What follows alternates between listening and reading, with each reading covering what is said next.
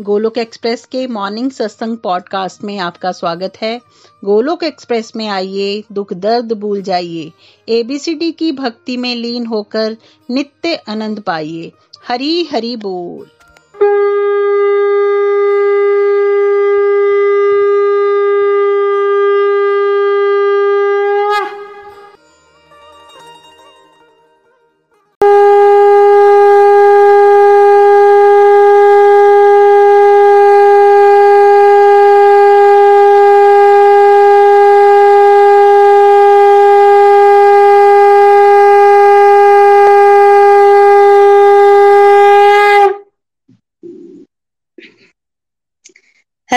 हरी बोल एवरीवन हरी हरि बोल।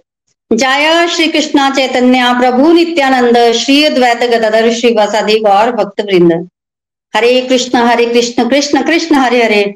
हरे राम हरे राम राम राम, हरे हरे। हरे कृष्ण हरे कृष्ण कृष्ण कृष्ण, हरे हरे। हरे राम हरे राम राम राम, हरे हरे। हरे कृष्ण हरे कृष्ण कृष्ण कृष्ण, हरे हरे। हरे राम हरे राम राम राम। हरे हरे। श्रीमद भागवतम महापुराण की जय। Busy through the body free as a soul Hari Hari बोल, हरी हरि बोल। Transform the world by transforming your ना शस्त्र पर, ना शास्त्र पर, न धन पर और ना ही किसी युक्ति पर। मेरा तो जीवन आश्रित है। हे प्रभु, केवल और केवल आपकी कृपा शक्ति पर। गोलोक एक्सप्रेस में आइए, दुख दर्द भूल जाइए। एबीसीडी की भक्ति में लीन होकर नित्य नित्य आनंद पाइए। जय श्री राधे कृष्ण। तो हरि हरि बोल एवरीवन एक बार फिर से आप सभी का श्रीमद भागवतम सप्ताह यज्ञ के सप्तम दिवस, अंतिम दिवस पर स्वागत है। श्रीमद भागवतम की कथा जो है, उसका श्रवण हम सब लोग कर रहे हैं। तो श्रीमद भागवतम की कथा जो है, वो सुखदेव गोस्वामी परीक्षित महाराज को सुना रहे हैं। जब सुखदेव गोस्वामी ये कथा परीक्षित महाराज को सुना रहे हैं तो इस कथा को सूत गोस्वामी ने भी सुना और फिर वहाँ से सूत गोस्वामी चले गए नैमेशारण्य में। यहाँ पर अठासी हज़ार ऋषि मुनि शौनक आदि ऋषि मुनि जो है वो यज्ञ कर रहे हैं। जब वो वहाँ पहुँचे तो शौनक आदि ऋषि मुनियों ने उनसे कुछ प्रश्न किए और जिनके उत्तर में जो है वो सूत गोस्वामी श्रीमद भागवतम की कथा जो है वो उसका श्रवण करवा रहे हैं। तो उस कड़ी में हमने लास्ट सत्संग में सुना था कि भगवान श्री कृष्ण इस धरती पर आए और बहुत ही सुंदर सुखदेव गोस्वामी ने, स्तूत गोस्वामी ने भगवान की लीलाओं का वर्णन किया और उस रस में हम डूब गए। भगवान धरती पर आए, बहुत सारी लीलाएँ उन्होंने की और अब भगवान के वापस जाने का समय है। भगवान चाहते हैं कि अपने साथ वो यदुवंश को भी साथ लेके जाए। उसका बहुत सारे कारण है। पहला कारण तो ये है कि भगवान इस पृथ्वी का भार उतारने के लिए आए थे। बाहर उतर गया। देखिए, हम लोग कपड़े धोते हैं ना तो कपड़े गंदे होते हैं तो हमें मैल निकालनी होती है तो हम साबुन का इस्तेमाल करते हैं। साबुन से कपड़े धोते हैं, फिर साबुन को कपड़े पे रहने नहीं देते हैं, साबुन भी निकाल देते हैं। उसी तरह से भगवान देवताओं को, नित्य सिद्ध पार्षदों को साथ लेके आए, पृथ्वी का भार उतारा, और अब भगवान चाहते हैं कि उनके साथ ही वापस चले जाए। और देखिए, बहुत सारे रीजंस हैं। भगवान देवताओं को वापस भेजना चाहते हैं। क्योंकि भगवान राम जब इस धरती से गए थे तो सारे के सारे भक्तगण उनके साथ गए थे। गोलोक धाम मतलब साकेत धाम। तो भगवान जो है, वो देवताओं को गोलोक धाम तो नहीं लेके जाएँगे तो वो देवताओं को उनके पोजीशन पर वापस भेज देते हैं। नित्य सिद्ध पार्षदों को साथ ले जाते हैं, वो भगवान के बिना धरती पर रहेंगे नहीं। और कुछ भक्त ऐसे हैं, जो भगवान के बिना उनकी हालत खराब हो जाएगी। और भगवान बहुत प्रभावशाली हैं। और यदुवंश जो है वो भगवान के सानिध्य में और प्रभावशाली हो गया तो भगवान को डर है कि ये सब यदुवंशी अहंकार में आ गए तो पृथ्वी का विनाश भी कर सकते हैं, शक्तिशाली तो बहुत है, भगवान का वंश है। तो इसलिए ये सब सोचते हुए भगवान जो है इनको साथ लेके जाना चाहते हैं और भगवान की इच्छा से एक बार क्या हुआ कि बहुत सारे ऋषि मुनि, जिसमें नारद जी, अत्रि जी, वशिष्ठ जी, बहुत सारे ऋषि मुनि, विश्वामित्र जी और भी ये सब लोग जो है वो वसुदेव जी के यहाँ आए। वसुदेव जी ने जो है वो यज्ञ रखवाया हुआ था, जिसमें दुर्वासा जी भी शामिल हैं। तो ये सब लोग यज्ञ में आए और यज्ञ समाप्त करवाया इन्होंने। और जब यज्ञ समाप्त हुआ तो ये लोग जो है वो तीर्थ स्थान पर यात्रा करने के लिए चले गए। जब ये लोग तीर्थ स्थान पर यात्रा करने के लिए गए, तब भगवान के जो वंशज हैं आगे, जामवती के पुत्र सांब और भी उनके भाई इनको एक शरारत सूझी। तो इन्होंने क्या किया? ये सब ऋषि मुनि, जिसमें भृगु ऋषि हैं, सब लोग वहाँ घूम रहे थे अत्रि ऋषि। तो इन्होंने सांब को ना एक साड़ी पहनाई। सांब को साड़ी पहनाई और साड़ी पहनाकर इन्होंने इन ऋषि मुनियों से पूछा कि ये स्त्री है, गर्भवती है। आप त्रिकालज्ञ ब्राह्मण हैं तो आप बताइए कि इस स्त्री के क्या होगा? बेटा होगी? बेटा होगा या बेटी होगी? पुत्र होगा या पुत्री हो। ये शर्मा रही है, पूछ नहीं पा रही है तो आप बता दीजिए। जब ये सुना तो ऋषि मुनि बहुत क्रोधित हुए। ऋषि मुनियों ने क्या कहा? देखिए, सिद्ध ऋषि मुनि है जो कह देंगे, वो हो जाएगा। उन्होंने कहा कि ये स्त्री जो है, वो ना तो किसी पुत्र को जन्म देगी, ना ही पुत्री को जन्म देगी। ये एक लोहे के मूसल को जन्म देगी, और वो लोहे का मूसल जो है, वो संपूर्ण वंश का जो है, वो विनाश कर देगा। जब ये सुना जब ये सुना तो बहुत परेशान हो गए बच्चे। ऋषि मुनि चले गए, और जब ऋषि मुनि चले गए ना तो इन बच्चों ने सच में शाम की साड़ी खोली तो उसमें से एक लोहे का मूसल प्रकट हुआ। और लोहे का मूसल प्रकट होते ये लोग और डर गए तो ये उग्रसेन महाराज के पास गए। उग्रसेन जी महाराज सोच रहे क्या करना है, क्या करना है? तो उन्होंने क्या किया? उन्होंने उस मौसल के ना टुकड़े टुकड़े करवा दिए चूरा चूरा करवा दिया और समुद्र में फेंक दिया। अपनी तरफ़ से उन्होंने ना मतलब मुसीबत को टाल दिया है। पर असल में मुसीबत टली नहीं। देखिए, यहाँ पर ये समझने की बात है कि इन्होंने भगवान को नहीं बताया। भगवान के लिए कुछ भी मुश्किल नहीं है। भगवान अगर देवकी जी के छह पुत्रों को बचा सकते हैं, महाभारत के युद्ध में सबकी रक्षा कर सकते हैं, अपने गुरु पुत्र को वापस ला सकते हैं तो क्या भगवान इतने से, श्राप से इनको नहीं बचा सकते? बचा सकते हैं। पर भगवान एक तो खुद चाहते हैं कि यदुवंश का सहार हो जाए। और दूसरा इन्होंने बताया भी नहीं भगवान को। देखिए, जब युधिष्ठर महाराज ना युवा खेलने गए थे ना तो हमेशा भगवान की शरण में और भगवान को साथ रखते थे पांडव। पर जुआ खेलना क्योंकि अच्छी बात नहीं है, इसलिए ना युधिष्ठिर महाराज ने भगवान से छुपा लिया वो चीज़। भगवान को नहीं बताई और चोरी चोरी जुआ खेलने चले गए और फिर क्या हुआ? फिर मुसीबत में फंस गए। तो जब द्रौपदी के पर बताने पर, बुलाने पर भगवान आ सकते हैं तो भगवान जो है वो युधिष्ठिर महाराज के बुलाने पर क्यों नहीं आ सकते? आ सकते हैं ना? और युधिष्ठिर महाराज ने बुलाया ही नहीं। तो हम लोग भगवान से पर्दा रखते हैं ना तो फिर गड़बड़ हो जाती है। तो इन्होंने भी भगवान को कुछ नहीं बताया और खुद ही आपस में सुलझा लिया। समुद्र में फिकवा दिया, मूसल और उसका चूरा। वो भगवान की कुछ करनी है ऐसी हुई कि समुद्र की लहरों के साथ वो सारी चीज़ें वापस आ गई और समुद्र के किनारे आकर ना एक घास में परिवर्तित हो गई। और घास सरकंडे एल नामक की वो ऐसी घास ना कि तलवार से भी तिखी घास। और एक टुकड़ा लोहे का बच गया, वो एक मछली ने निकल लिया। उस मछली को जरा नाम के शिकारी ने पकड़ा, उसको काटा, अंदर से टुकड़ा निकला, उस टुकड़े से उसने एक मान बना लिया। तो इस तरह से जो है वो हुआ। और जब इस बात का वसुदेव जी, देव की माता को पता चला तो वसुदेव जी जो बड़े उदास हुए। अब वसुदेव जी करे क्या? सोच ही रहे हैं। इतने में वहाँ आ गए नारद मुनि। देखिए नारद नारद मुनि जो है, वो द्वारिका में आते रहते थे। नारद मुनि आया तो वसुदेव जी की नारद मुनि से भेंट हुई। वसुदेव जी की जब नारद मुनि से भेंट हुई ना, तब वसुदेव जी ने प्रश्न कर दिए। वसुदेव जी प्रश्न कर रहे हैं कि मुझे कोई ऐसा तरीका जैसा साधन बताइए, जिससे मेरी भौतिक आसक्तियाँ मिट जाएँ।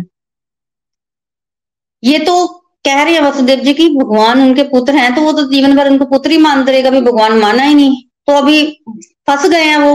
कुछ ऐसा तरीका बताया जाए जिससे इनको क्या है, भौतिक बंधनों से जो मुक्ति मिल जाए। देखिए, ये वसुदेव जी बात कर रहे हैं, जो भगवान के पिता हैं। उनकी पोजिशन समझिए, पर फिर भी हम्बल होकर वो रिक्वेस्ट करके क्वेश्चन कर रहे हैं। और जब उन्होंने इस तरह से प्रश्न किए तो पहले तो महाराज जी बड़े खुशी हुए, क्योंकि भगवान के विषय में बात करने को मिलेगी। और शुद्ध भक्त हमेशा भगवान के विषय में बात करते करते खुशी होता है। तब नारद जी ने उत्तर देना शुरू किया, और उत्तर में वो नव युगेंद्र का संवाद बताते हैं निमी महाराज से। देखिए पुराणों में ना प्रश्न उत्तर देने की एक शैली है। जब भी कोई श्रोता प्रश्न करता है और वक्ता उत्तर देता है ना तो उत्तर जो है वो डायरेक्ट नहीं देता। वो ये बताता है कि पुराणों में ऐसा क्वेश्चन पहले भी, भी किया जा चुका चुका है और इसका आंसर दिया जा चुका है। उस एग्ज़ाम्पल को कोड करके जो है वो उत्तर दिया जाता है। उसका रीजन क्या है? उसका रीजन ये है कि ना तो श्रोता को घमंड हो कि मैंने क्या प्रश्न किया, वाह वाह, और ना ही वक्ता को घमंड हो कि मैंने क्या ज़बरदस्त उत्तर दिया है। तो इसका एक रीजन ये भी होता है, और अथॉरिटी भी होती है कि हाँ भाई, पहले किया जा चुका है ये। तो इस तरह से जब इन्होंने ये प्रश्न किया तो ये प्रश्न पहले भी नव जोगेश्वर जो है, वो नारद निमी महाराज जो है, वो नव जोगेंद्रों से कर चुके हैं। तो नारद जी उसी को बता रहे हैं कि एक बार निमी महाराज जो है वो यज्ञ कर रहे थे। निमी महाराज के यज्ञ में नव जोगेश्वर आए। निमी महाराज ने उनका बड़ा स्वागत किया और फिर उनसे प्रश्न किए, देखिए, ये नव जोगेंद्र है कौन? पहले हम चर्चा कर रहे थे, ये नव जोगेंद्र जो हैं, ये ऋषभ जी महाराज के पुत्र हैं। देखिए, प्रियव्रत महाराज के आग्निद्र हुए, पुत्र आग्निद्र के नाभि हुए और नाभि के ऋषभ देव हुए।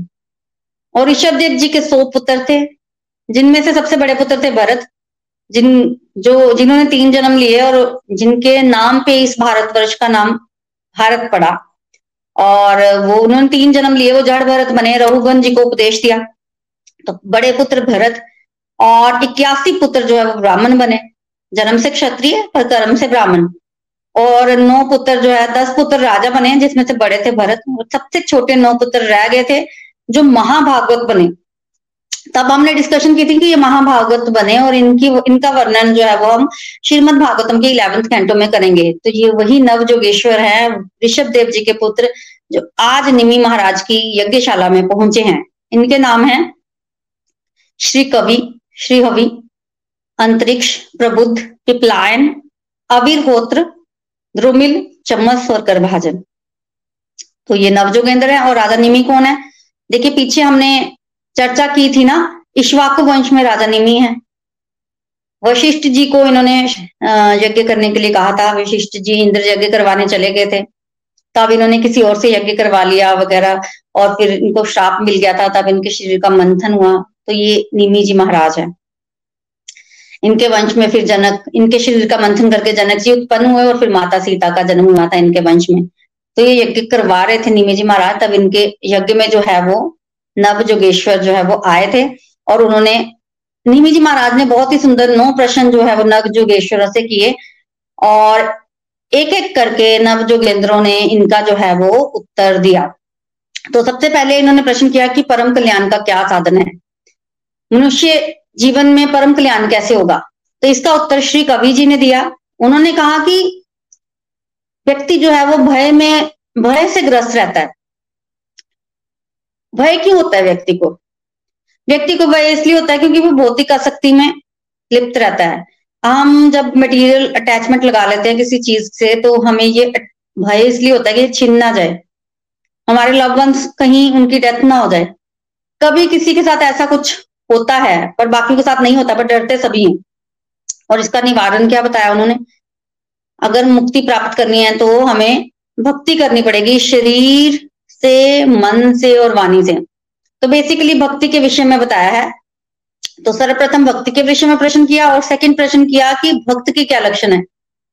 मुझे भक्त के लक्षण के बारे में बताइए। भक्त किस प्रकार बातें करता है? कौन कौन से गुण होते हैं उसमें? उसको क्यों वो भगवान को इतना प्रिय है? वगैरह वगैरह। पहला प्रश्न भक्ति का, दूसरा भक्त के विषय में प्रश्न किया, जिसका उत्तर श्री हवि जी ने दिया। श्री हवि जी कहते हैं कि तीन तरह के बेसिकली भक्तों की बात हो रही है। एक, कनिष्ठ अधिकारी, कनिष्ठ कोटि के भक्त, एक मध्यम कोटि के और एक उत्तम कोटि के। जो कनिष्ठ कोटि के भक्त है ना, वो अर्चा विग्रह में तो भगवान को देखते हैं और उनकी पूजा करते हैं, पर उनको मनुष्यों में, बाकियों में भगवान नहीं दिखते हैं। और जो मध्यम कोटि के भक्त है, वो अर्चा विग्रह की पूजा भी करते हैं, उनको बाकियों में भी भगवान दिखते हैं। जो लोग भगवान के भक्त नहीं है, उनके प्रति वो दयालु रहते हैं और जो लोग भगवान के विरुद्ध हैं, भगवान की निंदा करते हैं, उनसे वह दूरी बना के रखते हैं। ये मध्यम कोटि के भक्तों के लक्षण है। फिर आया उत्तम कोटि का भक्त। ये जो उत्तम कोटि के भक्त हैं, ये प्रत्येक जीव में, प्रत्येक वस्तु में भगवान के दर्शन जो है, वो करते हैं। तो भगवान के विषय में प्रश्न किया, भक्ति के विषय में किया और अब माया के विषय में प्रश्न कर रहे हैं। तीसरा प्रश्न उन्होंने माया के विषय में किया कि, बताइए कि भगवान की माया शक्ति कैसे वर्क करती है? ऐसा कैसे कि भगवान की माया शक्ति से लोग भ्रमित हो जाते हैं? तब इसका उत्तर जो है वो श्री अंतरिक्ष जी ने दिया। क्या कह रहे हैं वो? वो कह रहे हैं कि माया शक्ति क्या करती है बेसिकली माया शक्ति जो है, वो व्यक्ति को जो नहीं होता है, उसको दिखा देती है। स्वतंत्रता के विषय में बेसिकली जोड़ा है व्यक्ति जो है वो इंडिपेंडेंट होना चाहता है और भगवान की माया शक्ति उसको ये बता देती है कि तुम इंडिपेंडेंट हो।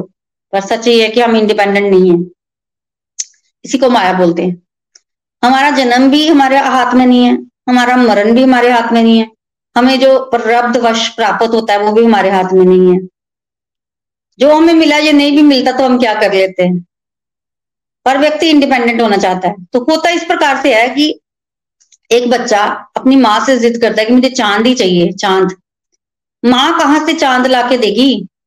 पर बच्चा बड़ी जिद करता है तो माँ क्या करती है? माँ एक कटोरी देती है बच्चे को उसमें पानी डाल देती है। चंद्रमा की परछाई उस पानी में पड़ती है तो माँ कहती है तेरा चंद्रमा है, इसको तू ही रख। तो बच्चे को अच्छी तरह से सेटिस्फाई कर देती है। बच्चा बड़ा खुश है, मेरे को पर्सनल चंद्रमा मिल गया। क्या सच है ये? नहीं। पर उसको लग रहा है ना, इसी को माया बोलते हैं कि है, सच नहीं है। व्यक्ति इंडिपेंडेंट होना चाहता है और उसको लगता है कि वो है, ये माया शक्ति जो है, वो भ्रमित कर देती है व्यक्ति को। माया के बारे में पूछा। थर्ड प्रश्न।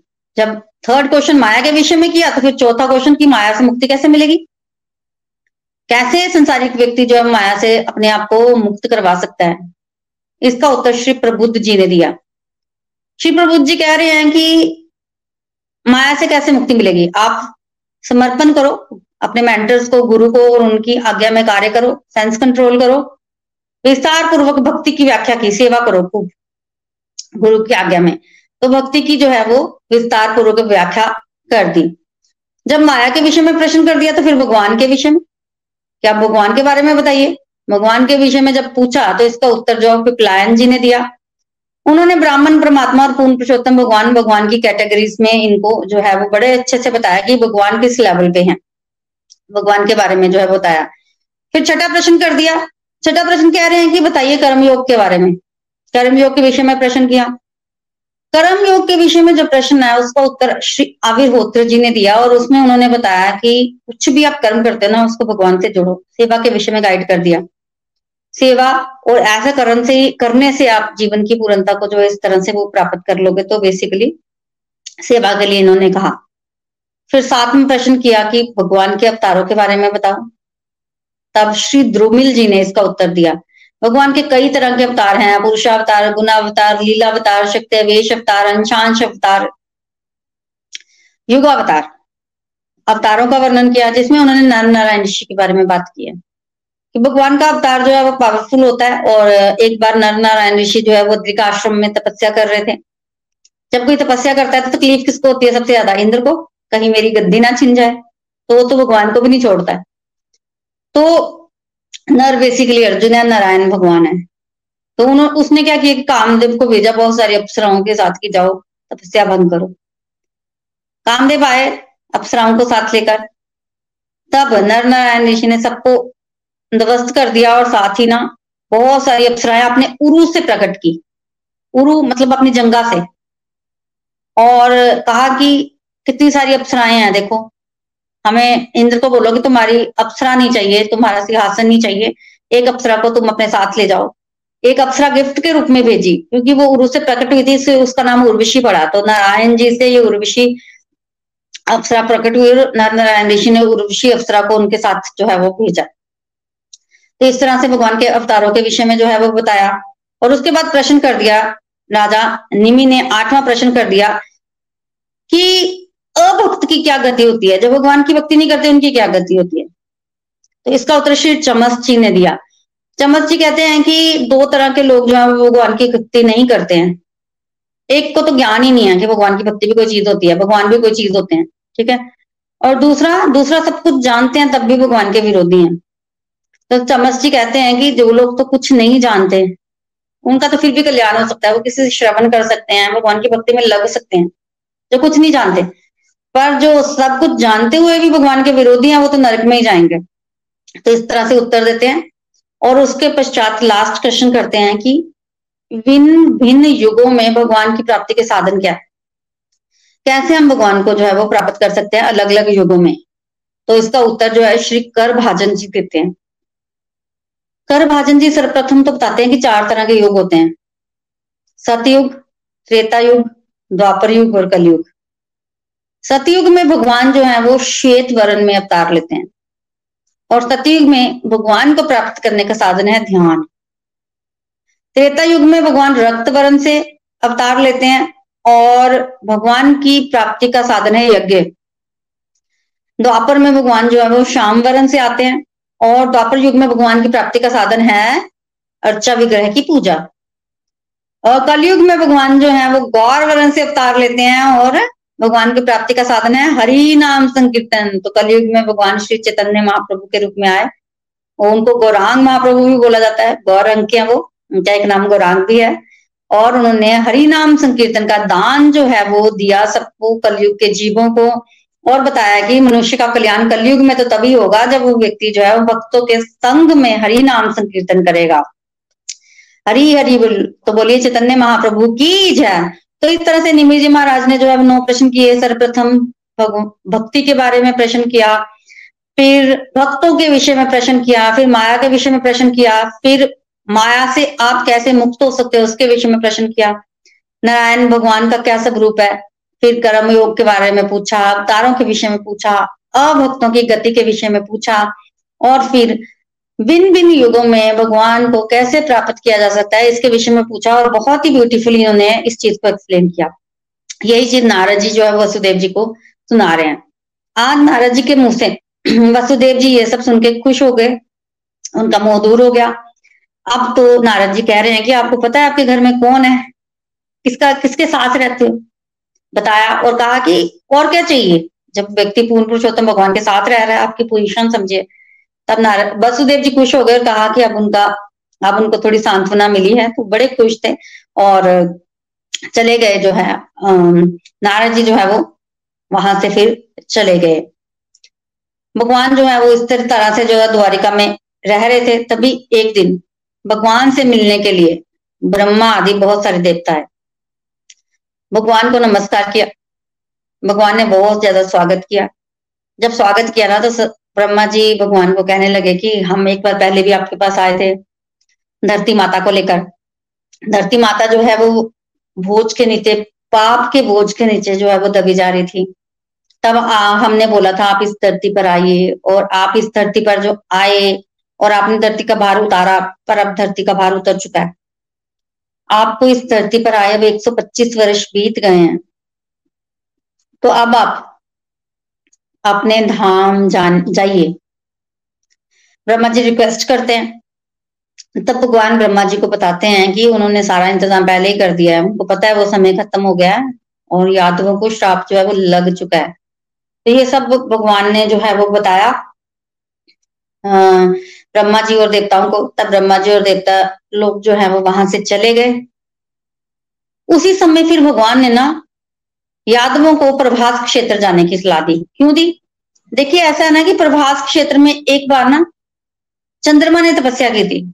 तब भगवान प्रकट हुए थे। सोमनाथ भगवान की माँ स्थापना हुई थी। भगवान शिव प्रकट हुए और उन्होंने उनको जो है वो रोग मुक्त हो जाने के लिए कहा। तो प्रभास क्षेत्र की बड़ी मान्यता है। तो भगवान क्या कह रहे हैं? भगवान उनको कह रहे हैं कि आप लोग प्रभास क्षेत्र चले जाओ, कि भगवान को पता चल चुका है कि श्राप मिला है। भगवान को तो पहले ही पता था।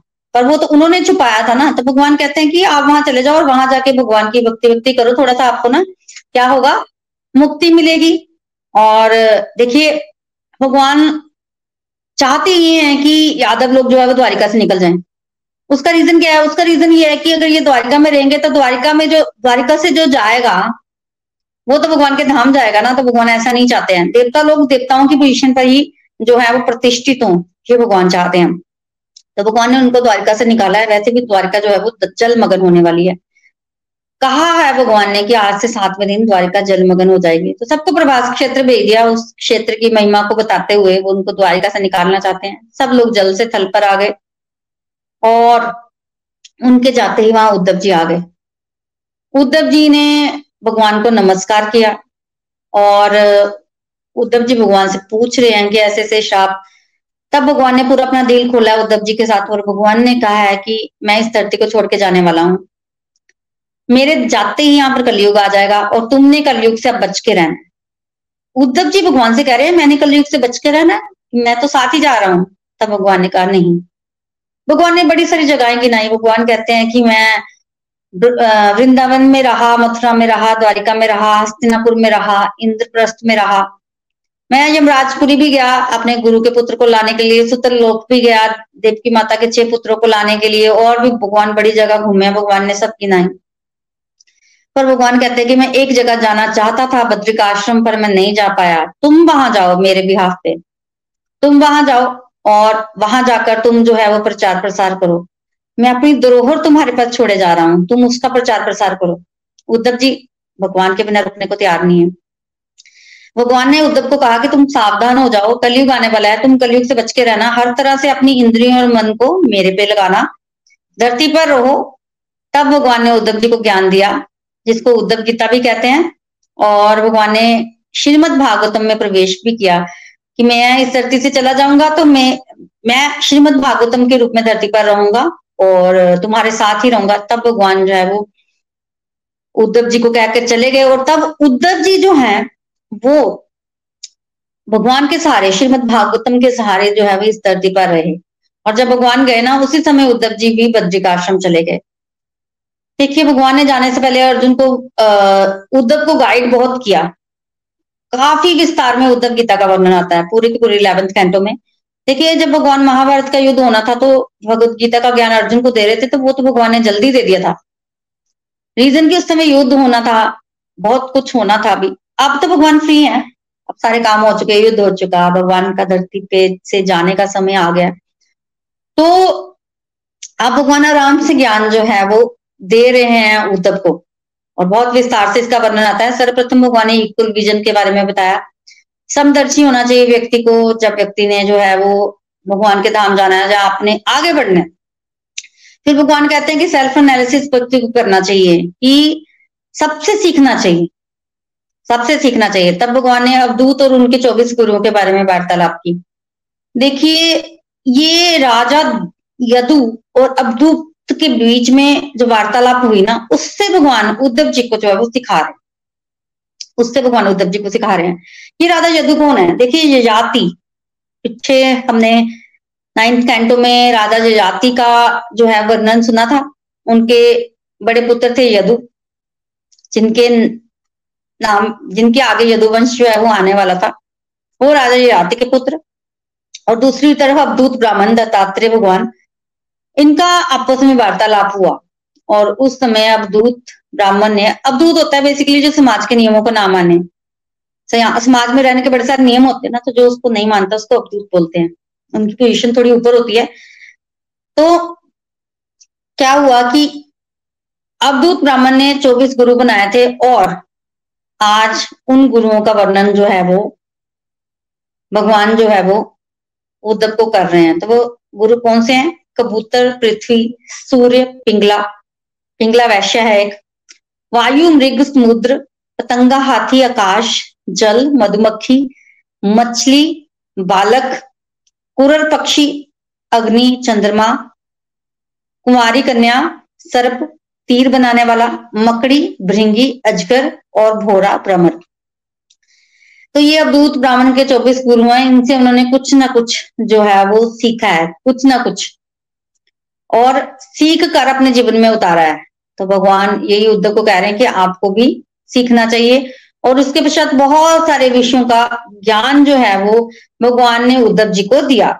सर्वप्रथम भगवान ने जो है वो बद्ध व्यक्ति के बारे में बताया। और मुक्त व्यक्ति के बारे में बताया कि कौन से होते हैं, भक्त के लक्षण बताए। भगवान ने उद्धव जी को सत्संग की महिमा बताई, फिर हंसोपाख्यान भी बताया।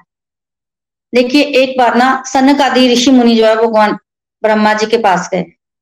तो आपस में वार्तालाप चल रही थी, तब सनक आदि ऋषि मुनि ने ब्रह्मा जी से प्रश्न कर दिया।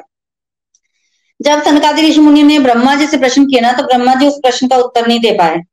तब ब्रह्मा जी ने फटाफट से भगवान पे ध्यान लगाया, तब भगवान जो है वो स्वयं प्रकट हुए हंस रूप में। और भगवान ने हंस रूप में प्रकट होकर जो है वो ब्रह्मा जी के प्रश्नों का उत्तर जो है वो दिया। तो इस तरह से हंस भगवान ने ज्ञान दिया और उसी ज्ञान को आज भगवान ने उद्धव जी को भी बताया। फिर भगवान ने जो है वो सिद्धियों के बारे में बताया कि सिद्धियाँ कौन कौन सी हैं और कैसे प्राप्त होती हैं और उनसे होता क्या है बहुत विस्तार में बताया। सर्वश्रेष्ठ मार्ग के बारे में बताया, भगवान की विभूतियों के बारे में बताया, वर्णाश्रम धर्म के बारे में बताया, चार वर्ण होते हैं और चार ही आश्रम होते हैं। तो गृहस्थ धर्म और के बारे में बताया, और शुद्ध ज्ञान दिया, भक्ति का निरूपण किया, फिर ज्ञान योग, कर्म योग और भक्ति योग के बारे में बताया, और बताया कि कैसे क्रमशः एक एक एक एक करके जो है वो आगे बढ़ना है। ये सब जो है वो भगवान ने बताया, इन सब विषयों का भगवान ने जो है वो ज्ञान दिया। तो इस तरह से भगवान ने ज्ञान दिया और उसके पश्चात जो है, भगवान, देखिए, उसके पश्चात भगवान उस धरती पर से जाने का समय आ गया ना। तो उद्धव जी को तो भेज दिया उन्होंने। उद्धव जी चले गए। लास्ट में भगवान ने उनको बताया कि सब बातों की एक बात व्यक्ति को भगवान का स्मरण करना चाहिए और जो भी तिथियाँ आती हैं, जैसे जन्माष्टमी, एकादशी वगैरह, इनको जो है वो अच्छे से पालन करना चाहिए। भगवान नहीं चाहते थे कि सब डिवोटीज जो है वो कंफ्यूज हो जाएँ, इसलिए भगवान ने क्या किया? भगवान ने एक चीज़ बता दी। हाँ भाई ये करो, हर समय भगवान का स्मरण करो और जो भी एकादशी वगैरह जो तिथियाँ आती हैं, इनका अच्छे से पालन करो। और उद्धव जी बद्रिकाश्रम चले गए देखिए, जब उद्धव जी बद्रिकाश्रम गए ना, तब रास्ते में इनको विदुर जी मिले। इसका वर्णन हम सुन चुके हैं। तब इन्होंने विदुर जी को भगवान के इस धरती पर जाने का के बारे में बताया और विदुर जी भी बड़े, बड़ा रोए हैं। इन्होंने भगवान को याद किया और फिर ये चले गए आगे बद्रिकाश्रम और दूसरी तरफ़, भगवान ने यादवों को कहा भेजा है? भगवान ने यादवों को प्रभास क्षेत्र भेजा है। यादव लोग प्रभास क्षेत्र जो है वो पहुँच गए हैं। पर, क्योंकि पीछे भगवान का संकल्प है और गंधारी माता ने भी श्राप दिया है तो उस समय यादव लोग उन्मत्त हो गए। क्या उन उन्मत्तता हुई? यादव लोगों ने बहुत सारी मदिरा पी ली, बहुत सारी मदिरा। और एक दिन मदिरा के नशे में नशे में चूर हो गए यादव लोग। और मदिरा मदिरा के नशे में चूर होके ना आपस में लड़ बैठे। लड़े लड़े तो ऐसा लड़े ना कि एक दूसरे पर हथियार चलाना शुरू कर दिया। हथियार जो है वो टूट टूट के गिरने लगे। तब भगवान कृष्ण और बलराम को पता चला तो भगवान कृष्ण और बलराम जो है वो उनको रोकने के लिए गए। और उस समय यादव लोग इतने उन्मत्त हो गए थे कि उन्होंने क्या किया? कृष्ण और बलराम की एक नहीं सुनी और कईयों ने तो उन पर आक्रमण ही कर दिया। तब भगवान कृष्ण और बलराम को भी गुस्सा आया तो उन्होंने क्या किया? हथियार उठाए और यदुवंश का विनाश हो गया। बच्चे आपस में लड़ मर गए और भगवान भी उनमें शामिल थे उनको मारने में। तो इनको हथियार कहाँ से मिले? देखिए, वो जो मूसल था ना, उसका जो चूरा था, उसको समुद्र में खुआया था ना और वो किनारे पर आ गया था और वो घास बन गया। और वो घास जो है वो सरकंडे इतने तिखे थे, तलवार से भी ज़्यादा तिखे। तो अब जब इनके हथियार टूट गए थे, या इन्होंने बहुत ज़्यादा हथियार नहीं कैरी किए हुए थे तो इन्होंने वो, वही घास के तिनके उठाने शुरू किए और वो जो है वो तलवार से भी तेज थे, उससे एक दूसरे को काट दिया इन्होंने। काट मार दिया उससे। तो इस तरह से इनका आपस में युद्ध हुआ और सारा का सारा जो है, यदुवंश जो है वो खत्म हो गया। सारा जो यदुवंश खत्म हुआ। अब भगवान के वापिस जाने की बारी है। तो बलराम जी जो है, वो भगवान से पहले ही अंतर ध्यान हो गए। तो बलराम जी पहले जो है, वो भगवान के धाम गए और उसके पश्चात भगवान कृष्णा के लौटने की बारी है। तो भगवान कृष्णा बैठे हैं एक पेड़ के नीचे। तभी वहाँ पर जरा नाम का एक शिकारी आया। और उसने क्या किया? वही तीर, जो मछली के पेट से जो नोक निकली थी ना, लोहे का टुकड़ा, उसने तीर में लगाया था। वही तीर उसने भगवान को मारा। और वही तीर जब उसने भगवान को मारा तो भगवान के पैर से जो खून निकलने लगा और जब देखा जरा ने तो उसने अपनी तरफ़ से भगवान को नहीं मारा था। वो तो शिकार खेलने के लिए इस पशु पक्षी को ढूंढ रहा था। तो जब उसने देखा कि भगवान को तीर लगा तो भगवान के चरणों में गिर गया और रोने लग पड़ा। बहुत पछताया। तब भगवान ने कहा कि देखिए, ऐसा नहीं है। भगवान ने इतने महाभारत के युद्ध में रक्षा की पांडवों की, इतना कुछ किया। क्या भगवान को एक साधारण तीर मार सकता है? क्या भगवान जो है, वो एक तीर से अपनी रक्षा नहीं कर पाएँगे? ऐसा कुछ नहीं है। भगवान चाहते थे खुद कि वो भगवत धाम वापिस जाना।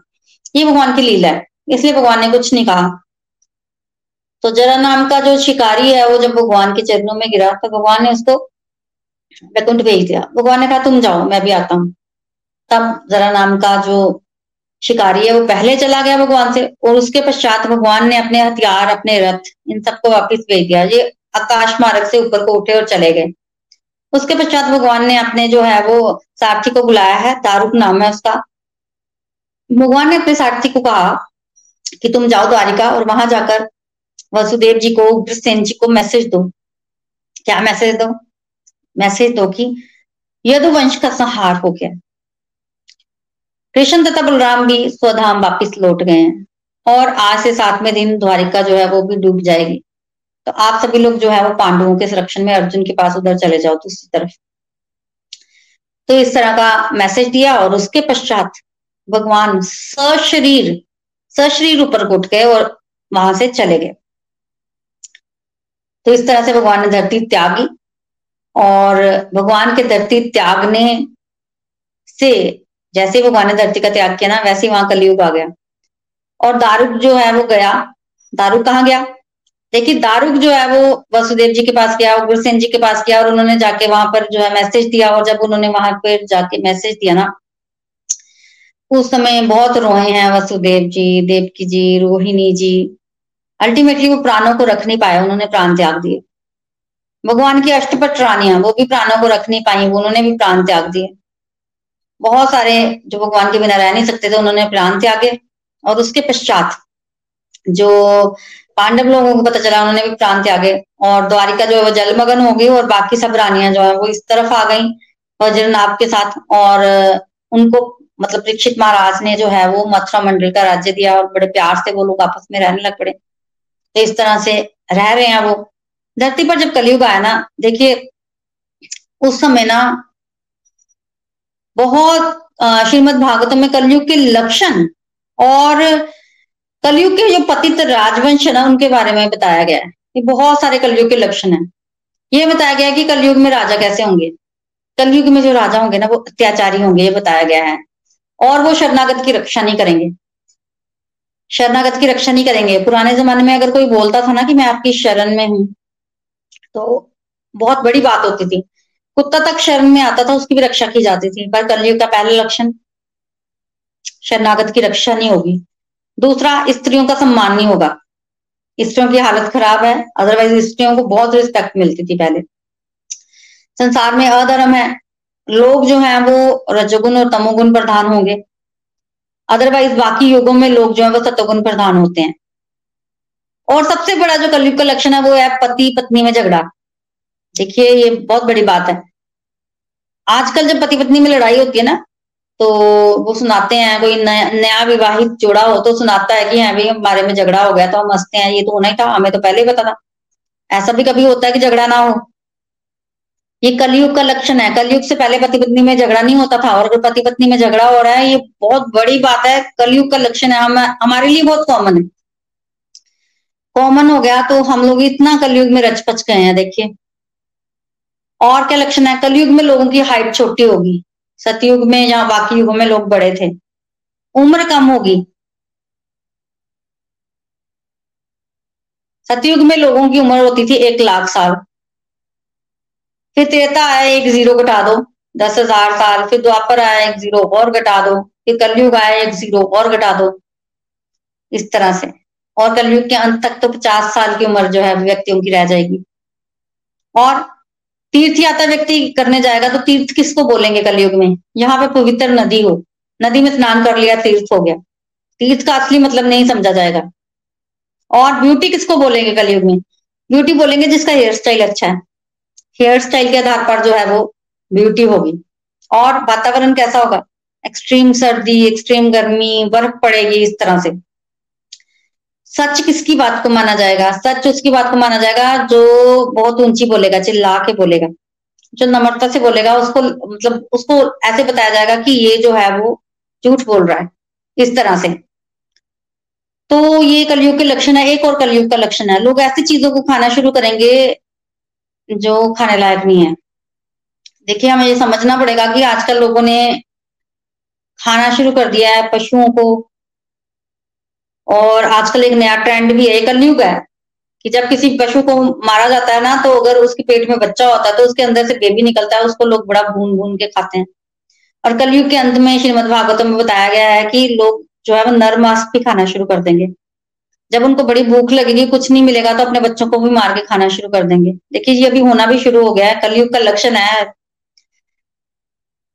लोगों ने गर्भ में बच्चों की हत्या करनी शुरू कर दी है।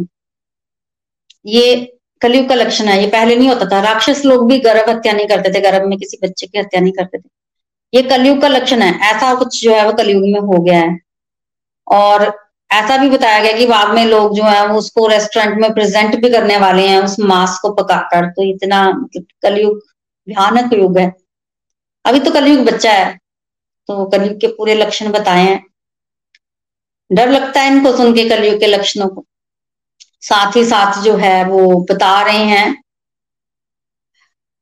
सुखदेव गोस्वामी की कलयुग के लक्षण तो हैं, कलयुग भयानक युग होगा। लोग जो है वो एक दूसरे का शोषण करेंगे छोटी छोटी स्त्रियाँ जो है, कन्याएँ जो है वो माँ बन जाएँगी, एज और कम हो जाएगी, कलयुग के अंत तक बहुत बुरे हालात हो जाएँगे, तब तब भगवान जो है वो कल की रूप में इस धरती पर जो है वो आएँगे। जब लोग पैसों को ही सब कुछ मानेंगे कि पैसा है तो सब है, तब कल की भगवान इस धरती पर आएँगे, इस धरती के मतलब इस कलयुग के अंत में तो वो आएँगे विष्णु यशन नामक ब्राह्मण के घर पर और शंबल नामक ग्राम में प्रकट होंगे और अपने देवदत्त नामक घोड़े पर सवार होंगे। करेंगे क्या? उनके हाथ में ना होगी तलवार और कितने ही चोर, डाकू होंगे, कुछ राजा के वेश में होंगे जो लोगों को मारेंगे, वो अपनी तलवार लेके ना उनको मारेंगे। कल की भगवान दुष्टों को मार देंगे, अच्छे लोगों की तो रक्षा करेंगे। उस टाइम तक ऐसा कोई अच्छा लोग बचेंगे नहीं। कलयुग का अंत है ना वो तो सब लोग जो है वो ऐसे ही होंगे। और देखिए एक कलयुग का लक्षण बताया कि कला होगी बिना बात के। यहाँ कला है, वहाँ कलयुग है, इससे पहले ऐसा नहीं होता था। तो कलयुग कितने भयानक लक्षण है तो भगवान खुद आएँगे और भगवान जो है वो घोड़े पर घूम घूम के सब राजाओं को, उनके पतित वंशों को मारेंगे। इसके अलावा भागवतम में जो अभी राजा लोग है ना कलयुग में, कौन राज्य करेगा, उसके बारे में बताया गया कि कितने, कितनी पीढ़ियों तक कौन सा वंश जो है वो राज्य करेगा, उसके बारे में भी बताया गया तो इस तरह से बहुत कुछ बताया जाएगा। देखिए, जब अंत में भगवान बहुत सारे राजाओं का वध करेंगे ना, तब एक देवापी नाम के राजा, जो कि शांतनु के भाई हैं, और चंद्रवंश के हैं। हमने कल डिस्कशन की थी ना कि एक राजा देवापी चंद्रवंश के जीवित हैं, और एक राजा मरु सूर्य वंश के जीवित हैं। ये इश्वाकु के वंश के हैं, और ये उस समय आएँगे, तब भगवान सतयुग की स्थापना करेंगे, और ये सूर्य वंश और चंद्र वंश को चलाएँगे। ये जीवित ही इसलिए हैं क्योंकि इन्होंने बाद में कल की भगवान की हेल्प करनी है, और सूर्य वंश और चंद्र वंश जो है उसको चलाना है। और श्रीमद भागवत में बताया गया कि ये कलाप नामक गाँव में ना आज भी हैं। और वहाँ पर क्या कर रहे हैं? वहाँ पर तपस्या कर रहे हैं, किसी तरह से समय व्यतीत कर रहे हैं ताकि जब कलयुग का अंत हो तो ये मदद कर सके, हेल्प कर सके। उसके पश्चात भागवतम में भूमि गीत का वर्णन है सुखदेव गोस्वामी भूमि द्वारा गाया गया गीत जो है, उसको एक्सप्लेन करते हैं कि भूमि जो है वो हंस रही है। किन पर? इन राजाओं पर ही हंस रही है। क्योंकि राजा राजा लोग कितने पतित हो चुके हैं ये हम सुन चुके हैं। भागवत में और डिटेल में वर्णन आता है।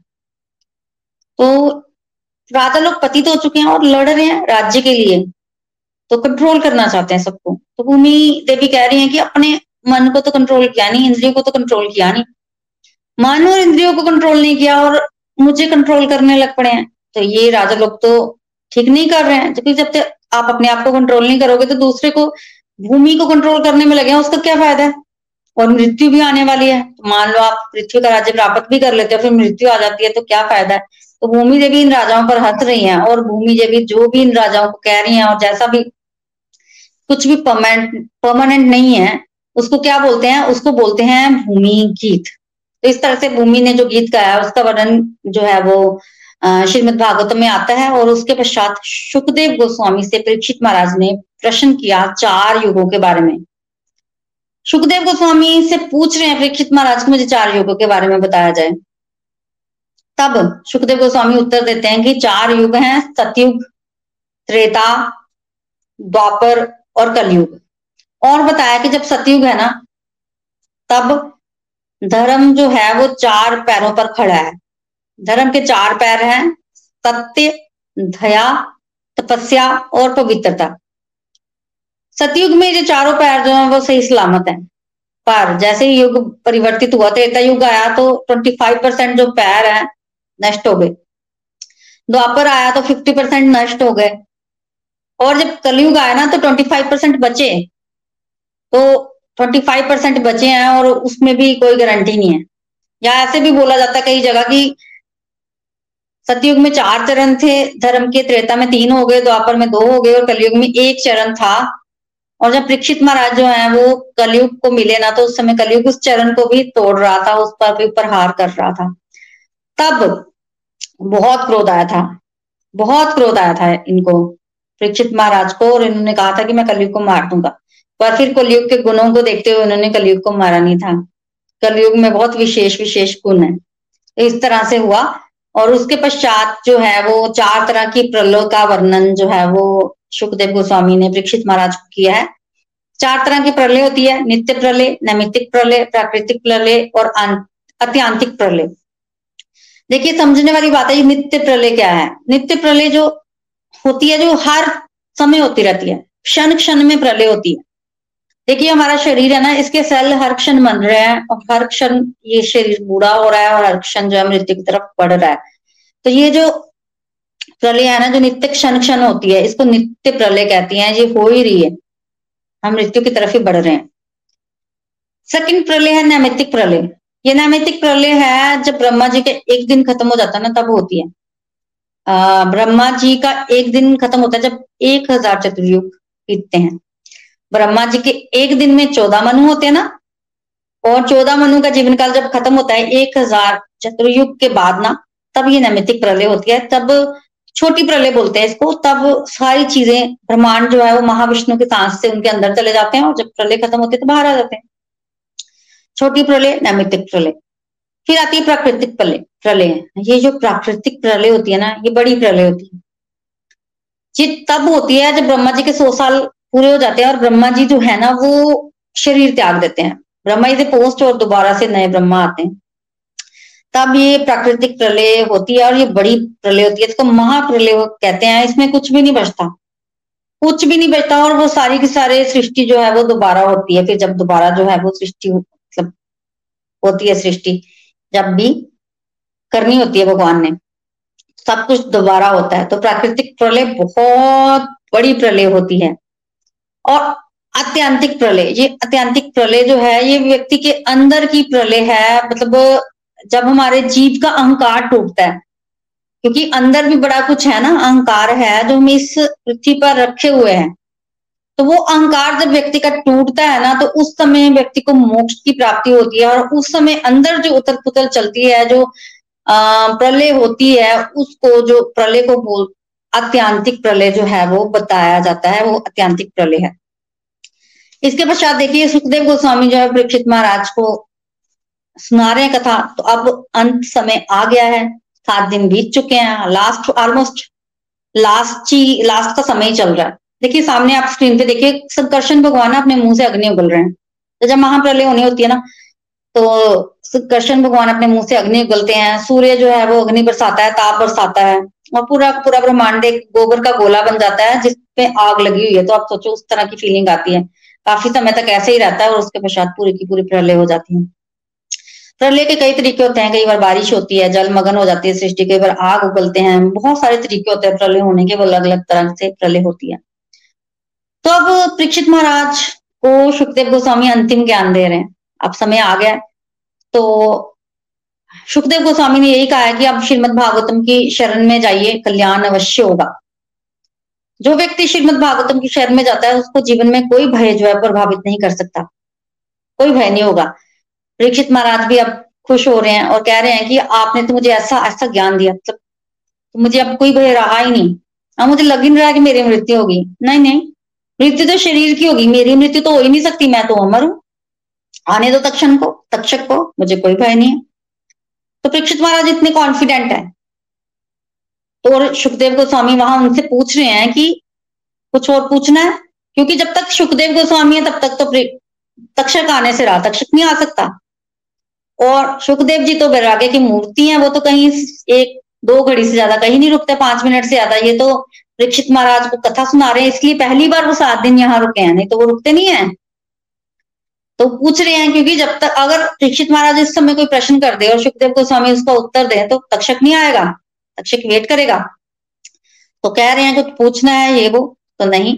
तब परीक्षित महाराज ने आज्ञा मांगी है कि मुझे आज्ञा दीजिए। तब सुखदेव गोस्वामी ने कहा कि कोई डरने की कोई बात ही नहीं है। और इस तरह से सुखदेव गोस्वामी ने परीक्षित महाराज को जो है वो अच्छी तरह से उपदेश दिया और उसके पश्चात सुखदेव गोस्वामी जो है वो वहाँ से चले गए। सुखदेव गोस्वामी के जाते ही परीक्षित महाराज जो है वो समाधि में लीन हो गए। देखिए, कहीं कहीं वर्णन आता है कि उस समय उत्तरा जी जो है वो मिलने आई थी दो मिनट के लिए अपने पुत्र से और फटाफट से उन्होंने बोला कि परीक्षित महाराज को बोला, माँ तो माँ ही है, देखिए। तो माँ ही। तो आप क्या ज्ञान दिया सुखदेव गोस्वामी ने? मुझे जल्दी जल्दी सार बता दो। सार पूछा, क्योंकि उनको पता तक्षक आने वाला है। माँ तो ही है। तो तब परीक्षित महाराज, देखिए, जिन, जिनको मोक्ष की प्राप्ति होनी है, जिनको तक्षक नाग डसने आ रहा है, वो क्या अपनी माँ से उस समय वार्तालाप करेंगे? परम वैराग्य में है। पर माँ ने प्रश्न इतना सुंदर किया तो परीक्षित महाराज ने श्रीमद भागवतम का भी सार जो अपनी माता को सुनाया, जिसको बृहद भागवतमृता कहते हैं। तो उसमें जो परीक्षित महाराज ने उत्तरा जी को ज्ञान दिया उसका तो वर्णन जो है वो मिलता है।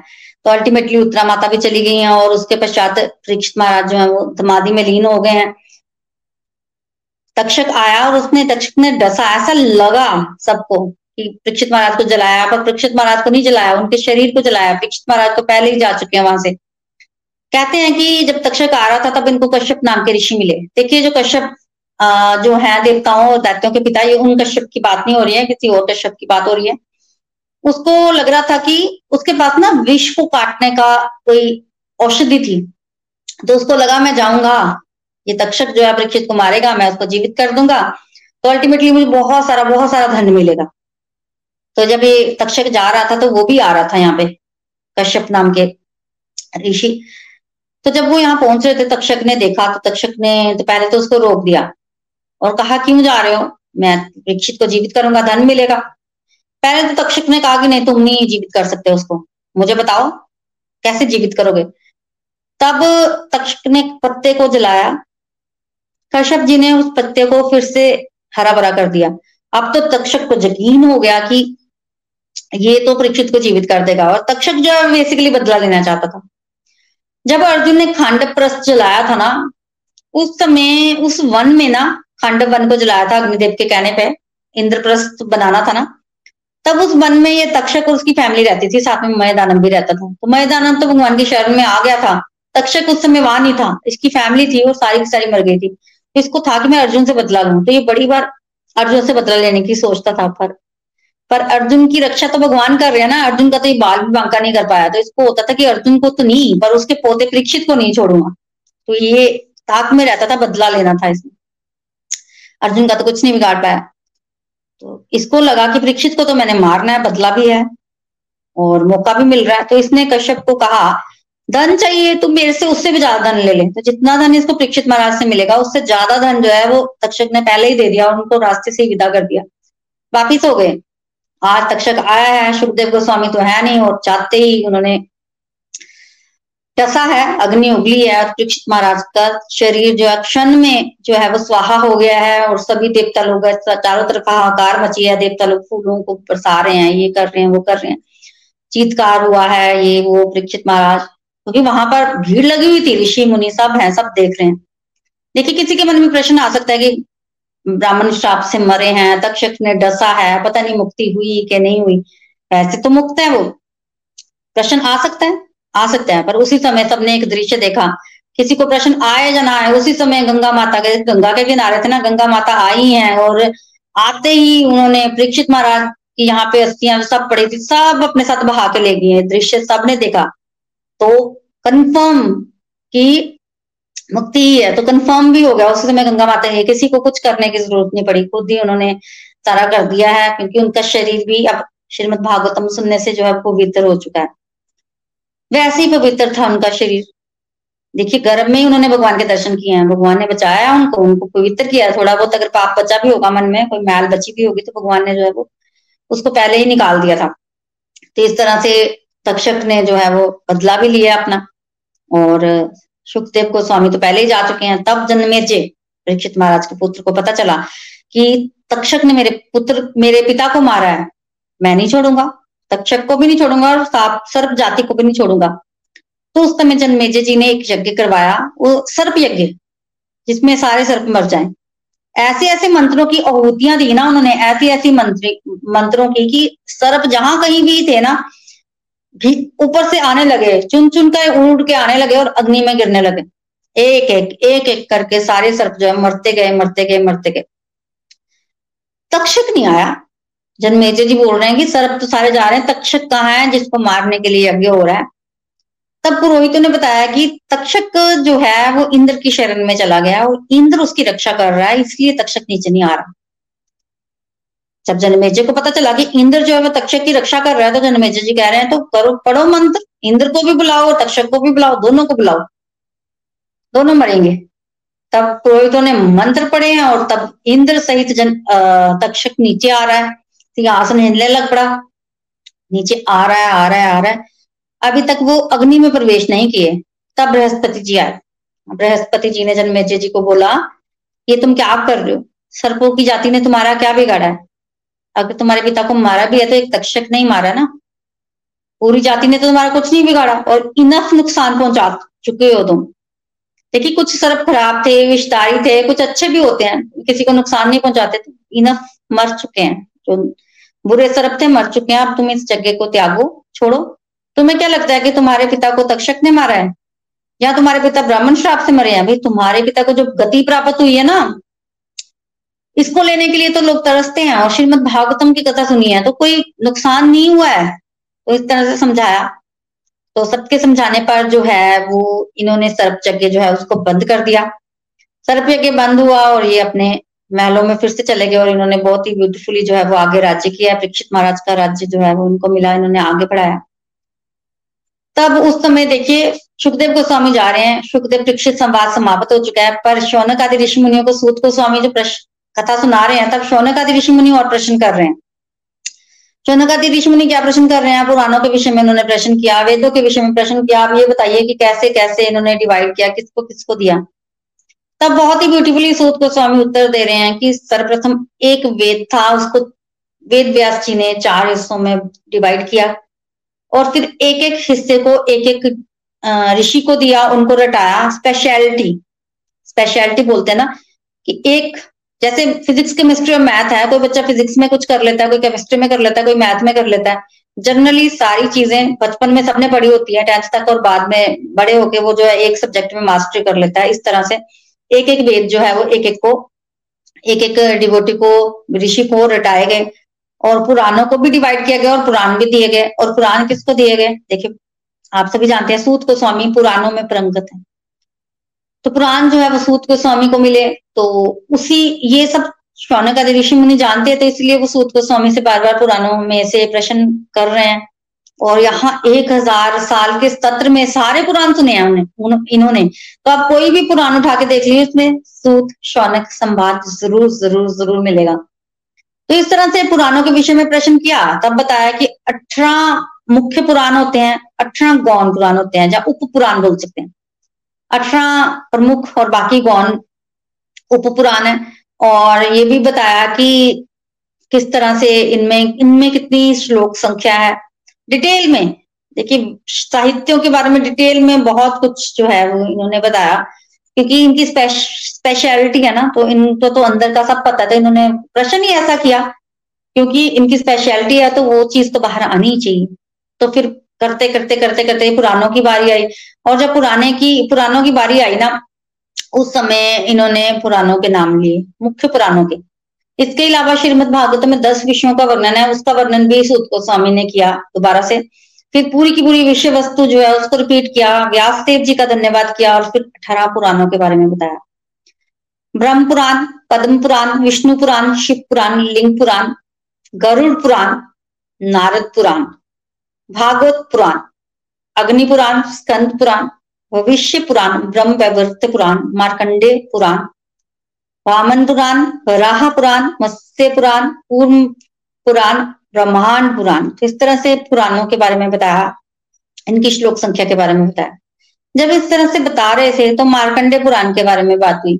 जब मार्कंडे पुराण के विषय में बात हुई ना तो उसी समय शौनकादि ऋषि मुनिया ने फिर प्रश्न कर दिया कि भाई मार्कंडे जी जो है, इनके, जिन्होंने ये पुराण लिखा जाए, इनके नाम पे ये पुराण है। वो कौन है? किस तरह से उनको अमरता का वरदान मिला? कैसे कैसे उनके विषय में प्रश्न कर दिए? सुना है कि उनको भगवान की माया के भी दर्शन हुए। तो कैसे उनको भगवान की माया के दर्शन हुए? तो इस तरह से प्रश्न कर दिया जब इस तरह से प्रश्न किया ना, तब उत्तर देना शुरू किया सूत को स्वामी ने और बताया कि मार्कंडे जी वैसे मार्कंडू ऋषि के पुत्र थे। अल्पाजु थे पर भगवान शिव की आराधना करने से इनको जो है वो अमरता का वरदान मिला। तो भगवान बहुत ये मतलब पूजा वगैरह करते थे तो तपस्या करने के लिए एक बार गए। ऐसी तपस्या में लीन हुए ना कि छह मनवंतरों तक तपस्या करते रहे, छह मनवंतर। बीत गए, छह मनवंतर। इतनी घोर कठिन तपस्या। जब छह मनवंतर बीत गए तो इंद्र को लगा कि ये कहीं मेरी गद्दी ना ले लें तो इंद्र तो इंद्र ही है तो खतरा होता है हमेशा। तब इंद्र ने कामदेव को भेजा। इंद्र और कर भी क्या सकता है? अप्सराएँ, कामदेव, इन सबको भेजता है। अप्सराएँ और कामदेव पहुँची मारकंडे ऋषि के पास। उन्होंने तो मतलब और से ही भगा दिया सबको। कुछ बिगाड़ नहीं पाई अल्टीमेटली पराजय हो गई और उसके पश्चात मार्कंडे ऋषि फिर भी ध्यान में लीन रहे, भगवान की भक्ति कर रहे। हैं तब इनको नर नारायण ऋषि के दर्शन हुए और नर नारायण ऋषि ने प्रकट होकर इनको वरदान मांगने के लिए कहा, भक्ति आज सफल हुई। तब इन्होंने कहा कि मुझे ना भगवान की माया के दर्शन करने हैं। माया के दर्शन करने हैं। माया के तो देखिए, कुछ और भी मांग सकते थे, पर अभी इनको माया दर्शन करने ठीक है, प्रभु ने कहा, माया के दर्शन कर लो। तब ये चले गए नर नारायण ऋषि। तब एक दिन क्या हुआ कि अपने ही आश्रम में बैठे हुए ये तपस्या कर रहे थे, भगवान के धाम, ध्यान में लीन थे मार्कंडे जी। तभी आंधी चलना शुरू हो गई, तूफ़ान आना शुरू हो गया, बारिश होनी शुरू हो गई, भयंकर बारिश, भयंकर तूफ़ान।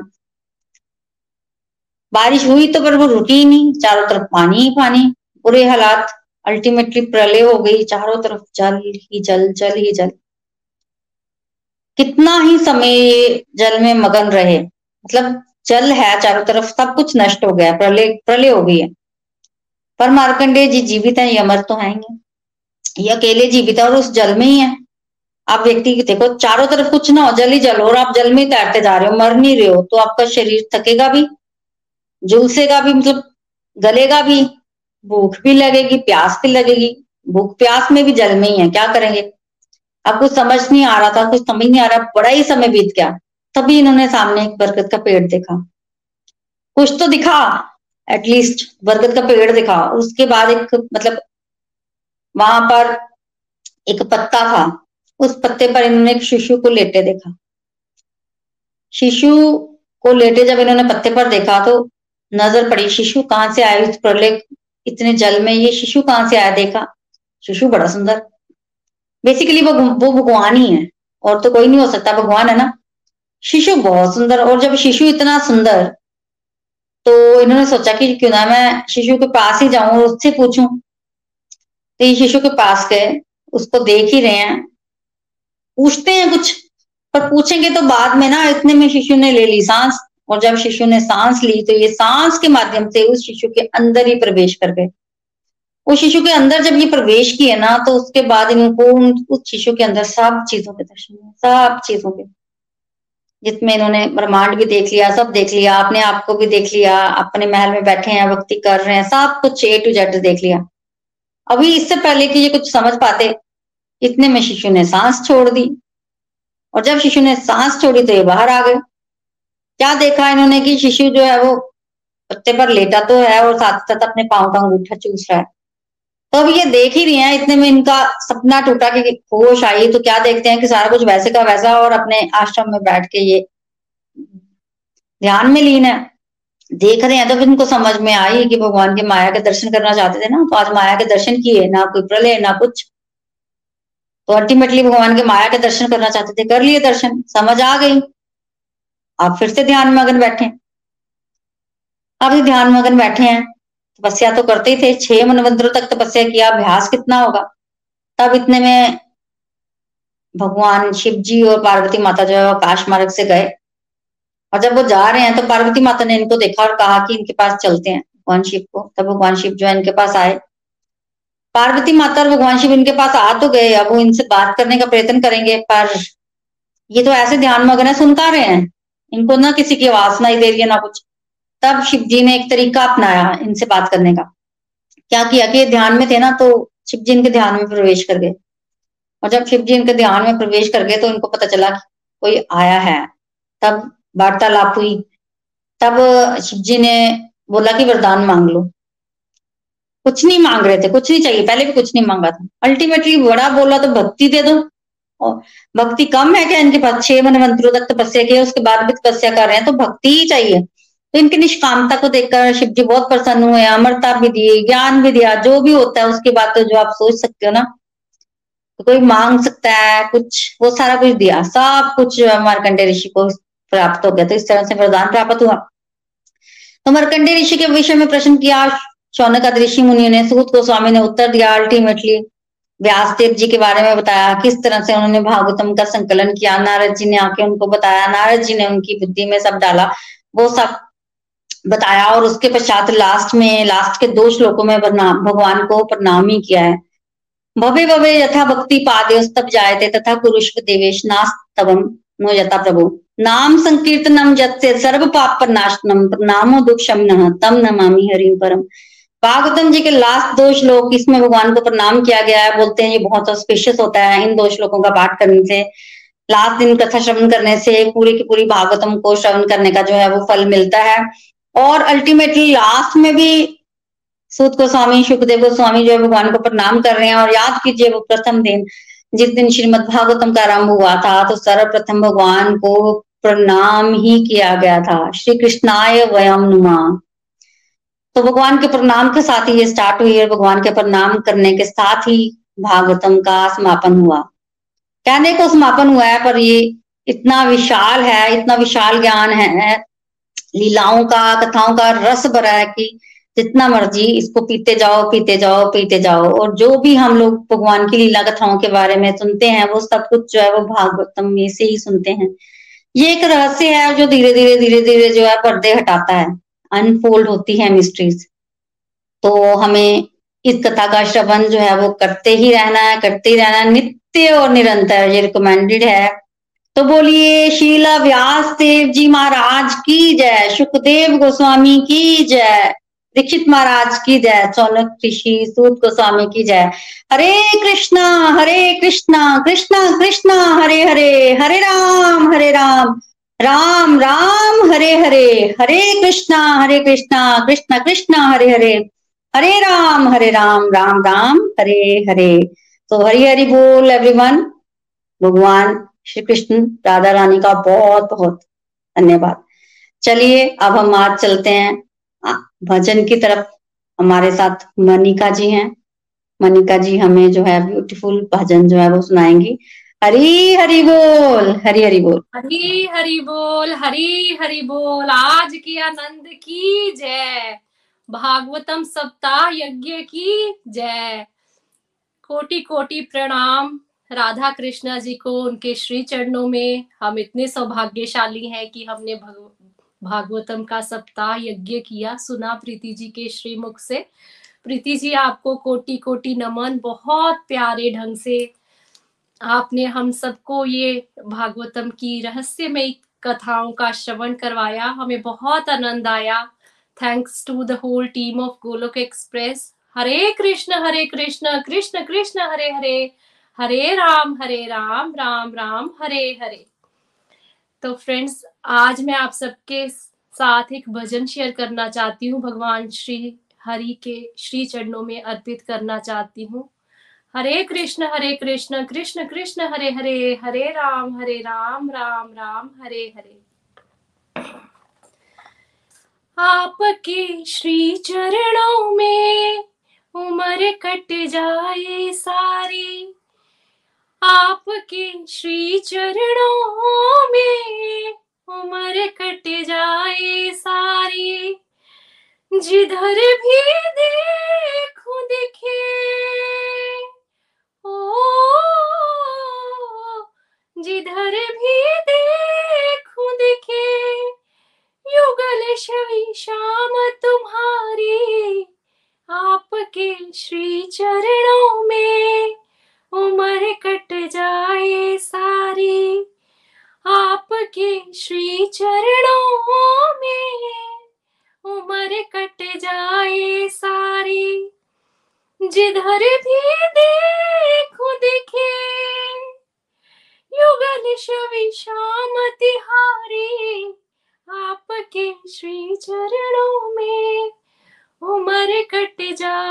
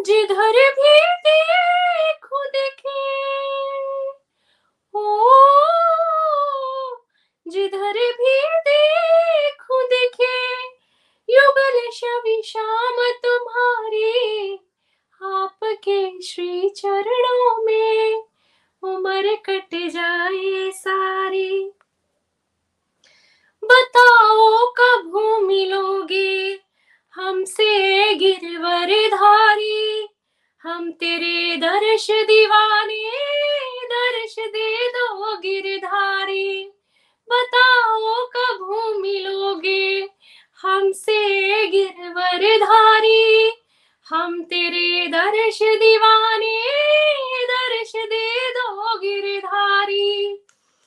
बिता देंगे हम जीवन। ओ, बिता देंगे हम जीवन।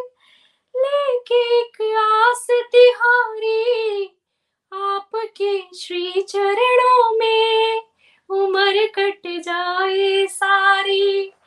आपके श्री चरणों में उम्र कट जाए सारी। दूर अब तुमसे रहना नहीं मंजूर है हमको। पास तुम्हें आना पड़ेगा, सुनो ए प्यारे तुमको। दूर अब तुमसे रहना नहीं मंजूर है मुझको। पास तुम्हें आना पड़ेगा। सुनो ए प्यारे तुमको। नंदू दिलदार दिलों पे। ओ, नंदू दिलदार दिलों पे। लगी बस छाप तिहारी। आपके श्री चरणों में उम्र कट जाए सारी। आपके श्री चरणों में उम्र कट जाए सारी। जिधर भी देखूँ दिखे, ओ, जिधर भी देखूँ दिखे, युगल शवि श्याम तिहारी आपके श्री चरणों में उम्र कट जाए सारी। आपके श्री चरणों में उम्र कट जाए सारी। आपके श्री चरणों में उम्र कट जाए सारी। Radhe Krishna Radhe Krishna Krishna Krishna. Radhe Radhe. Radhe Shyam, Radhe Shyama. Shyam, Shyama, Radhe Radhe. Radhe Krishna Radhe Krishna. Krishna Krishna, Radhe Radhe. Radhe Shyam, Radhe Shyama. Shyam, Shyama.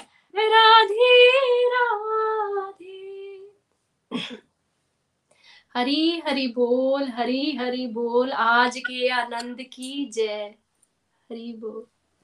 Thank you Manika ji and सभी को बहुत बहुत शुभकामनाएँ।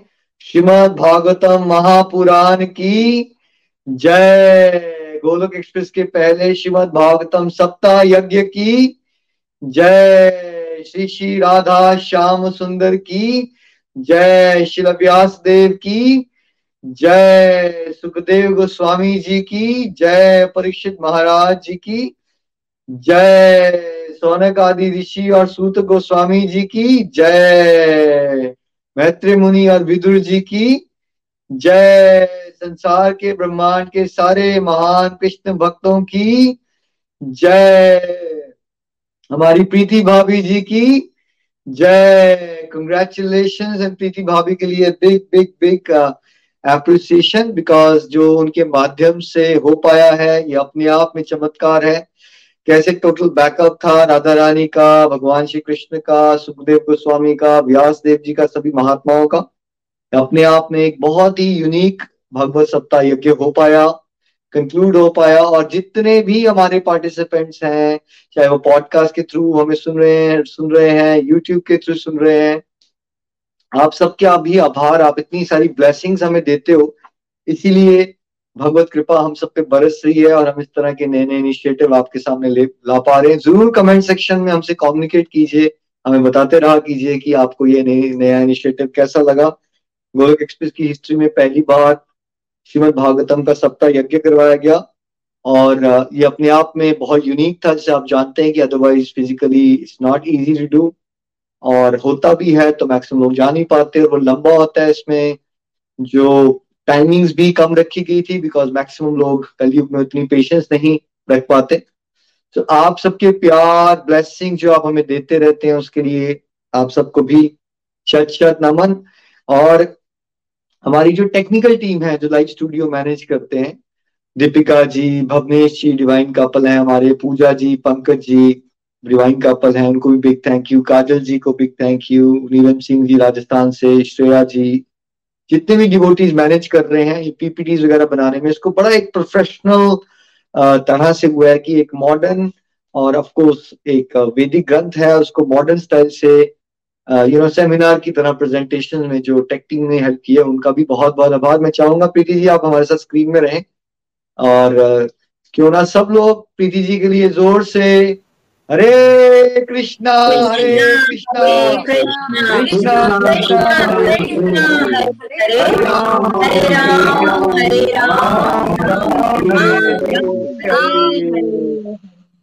तो आई थिंक सभी ने नोटिस किया होगा सारे गोलक एक्सप्रेस परिवार की ब्लेसिंग से और भगवत कृपा विशेष हो रही थी और प्रीति जी के चेहरे पे पूरा सुखदेव गोस्वामी और महात्मा वाला नूर आ गया था और डिवाइन नॉलेज की जो फायरिंग हुई है लास्ट सेवन एट डेज़ में उसके लिए ज़ोर से हरी हरे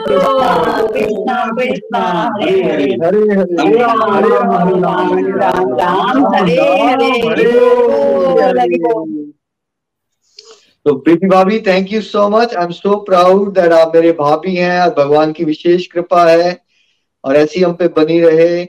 आप मेरे बेस्ट फ्रेंड की तरह भी हो सिस्टर की तरह भी हो, भाभी भी हो। तो थैंक यू सो मच ये चुना आपको भगवान ने इस प्यारी सेवा के लिए और पूरे गोलक एक्सप्रेस ने आनंद उठाया। उसके लिए हम कोई वर्ड्स नहीं है to say big thank you Nitin ji, आप कुछ कहना चाहेंगे? अपनी अर्धांगिनी को। हरी हरी बोल I am feeling very happy proud Preeti ji को ये सेवा मिली। And I really want to thank lord Shri Krishna Radha Rani और सभी महान संतों की विशेष कृपा रही है आई थिंक प्रीति जी पे और ऑन गोलोक एक्सप्रेस कि इस तरह से ये सप्ताह यज्ञ जो है उसको सेलिब्रेट किया गया। काफ़ी मज़ा आया और मैं कहता हूँ कि मैं अगर अपनी बात करूँ तो मैंने भी इस तरह से फायरी राउंड में भागवत गीता, श्रीमद भागवतम को पहली बार सुना है। एंड इनके मुख से सुनने के बाद इनके लिए मेरे मन में रिस्पेक्ट और पड़ी है और मैं इनको एक अलग नज़रिए से भी देख और समझ पा रहा हूँ बिकॉज़ इतनी इंटेंस तरह से इन्होंने मेहनत की और उसके बाद आप जानते ही हैं सब लोग किस तरह से डिलीवरी भगवान की कृपा से इनके माध्यम से हुई है। तो विशेष कृपा है and I must thank her कि वो इस तरह से अब मेहनत भी करती हैं और सेवा भाव से वो लगी भी रहती हैं। And I must also thank you क्योंकि ये सारे जो आइडियाज़ आते हैं उसको किस तरह से एग्जीक्यूट करना है वो हमेशा भगवान की कृपा से आपके माध्यम से आते हैं। तो आपका सपोर्ट रहता है आपकी डायरेक्शन रहती है तो हम सब लोग ये मिलजुल के कर भी पाते हैं।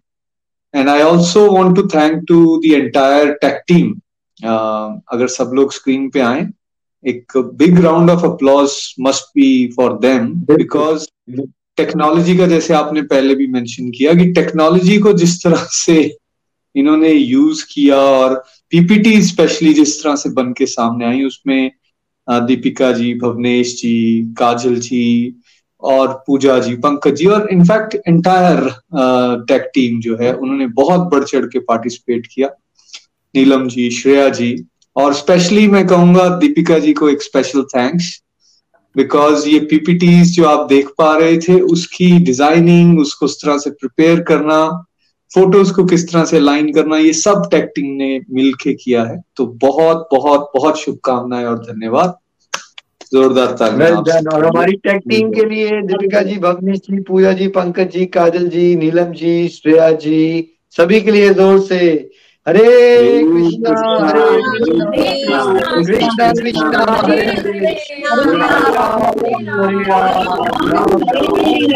Hare Hare congratulation to all the team हम आपके बिना कुछ भी नहीं कर सकते हैं।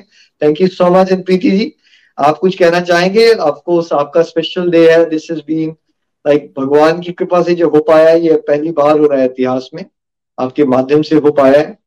So big thank you to you कुछ कहना चाहोगे आप सबको?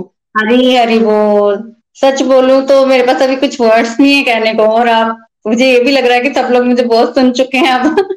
तो सबसे पहले तो मैं राधा रानी का, भगवान जी का धन्यवाद करना चाहूँगी और फिर गोलोक एक्सप्रेस टीम का धन्यवाद करना चाहूँगी, आपका, नितिन जी का धन्यवाद करना चाहूँगी। सबके साथ के साथ टेक टीम का धन्यवाद करना चाहूँगी और सबके साथ के साथ ही ये सब चीज़ें जो है वो हो पाई हैं। और बस प्रेयर्स करूँगी कि भगवान जो है वो इस तरह के मौके भी देते रहे और आप सभी डिवोटीज का साथ मिलता रहे।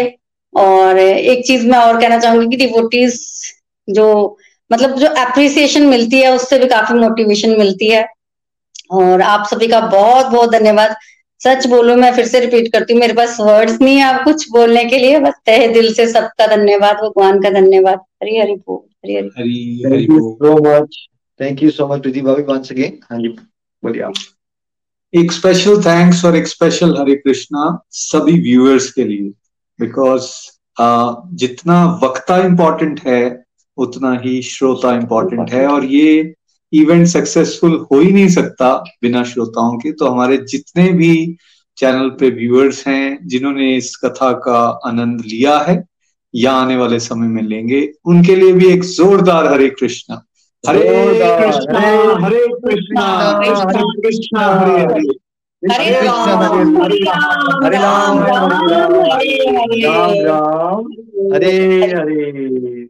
So thank you to all our beautiful listeners, all the wonderful devotees जो हमारे साथ जुड़े हैं हमें blessings देते रहते हैं। थैंक यू सो मच और एक ही बात है हम सब में किसी में भी योग्यता नहीं है और जो ये हो पा रहा है सब कुछ भगवान की कृपा शक्ति के साक्षात दर्शन है और कुछ नहीं है। न शस्त्र पर न शास्त्र पर न धन पर न ही किसी पर मेरा जीवन हम सबका जीवन आश्रित है प्रभु। केवल केवल आप केवल और केवल तो क्यों ना इतना स्पेशल डे है आज? प्रीति जी क्यों ना हम एंड में एक शंख भी सुने और दोबारा से श्रीमद भागवतम की आरती होनी चाहिए एक बार। सप्ताह यज्ञ की शुरुआत में भी हुई थी। और श्रीमद भागवतम ग्रंथ का जो डायरेक्टली अब कलयुग में भगवान श्री कृष्ण ही है, क्यों ना उनका गुणगान करके हम समापन की ओर जाए। और व्यूअर्स को मैं बता देता हूँ, अब हम नेक्स्ट टू सेशंस में की लर्निंग्स प्रमुख शिक्षाएँ लेके आएँगे इस सप्ताह यज्ञ की। नितिन जी और हम दोनों मिलके मैं विनम्र प्रयास करने वाले हैं कि ये सेवन डेज़ में की टेक अवेज क्या ले सकते हैं हम। तो संडे का एट पीएम का सत्संग और मंडे का सुबह साढ़े पाँच वाला जो सत्संग है हमारा उसमें हम की लर्निंग लेंगे। ट्यूसडे को गौर पूर्णिमा स्पेशल सत्संग है। चैतन्य महाप्रभु का प्रकाट्य दिवस। Is a super special day for all the Golokians बुधवार को होली स्पेशल सत्संग है। उसके बाद हम थर्सडे फ्राइडे को रिफ्लेक्शंस करेंगे और अगले वीकेंड को सैटरडे संडे को गोलोकियंस का भगवत सप्ताह श्रीमद भागवतम सप्ताह से जुड़ी क्या लर्निंग्स रही, वो हम ज़रूर सुनेंगे। चलते हैं हम कृष्णिका जी के पास। कृष्णिका जी आपका शंखनाद ना हो और आपके आपके भी श्रीमुख से हम आरती हम ना सुने तो हमारे सबका दिन कंप्लीट नहीं होता। हरी बोल। हरी हरी बोल। थैंक यू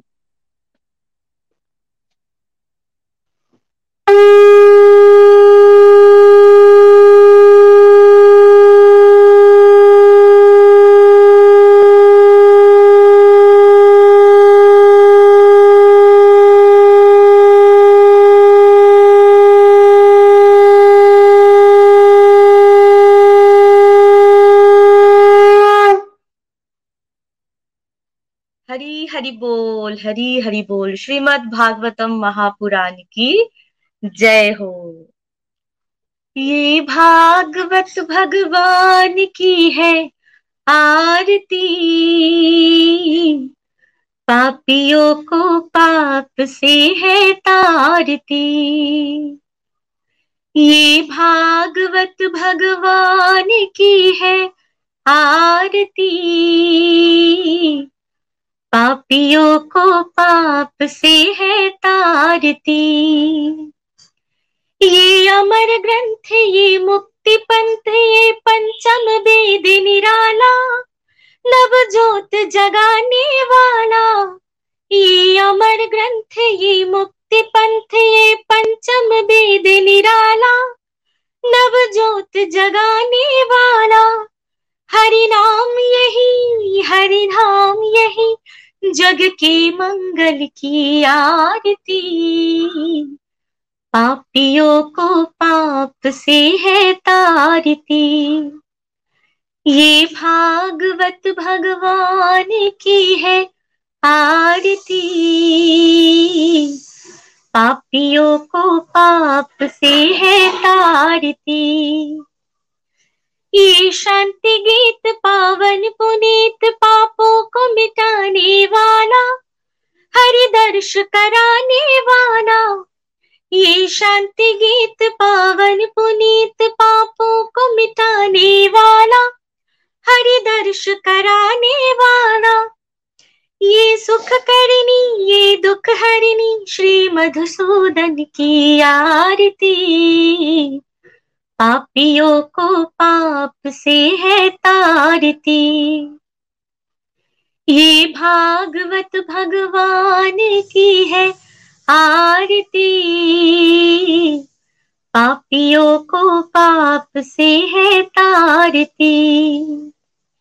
ये मधुर बोल, ये जगबंद खोल सन्मार्ग बताने वाला बिगड़ी को बनाने वाला।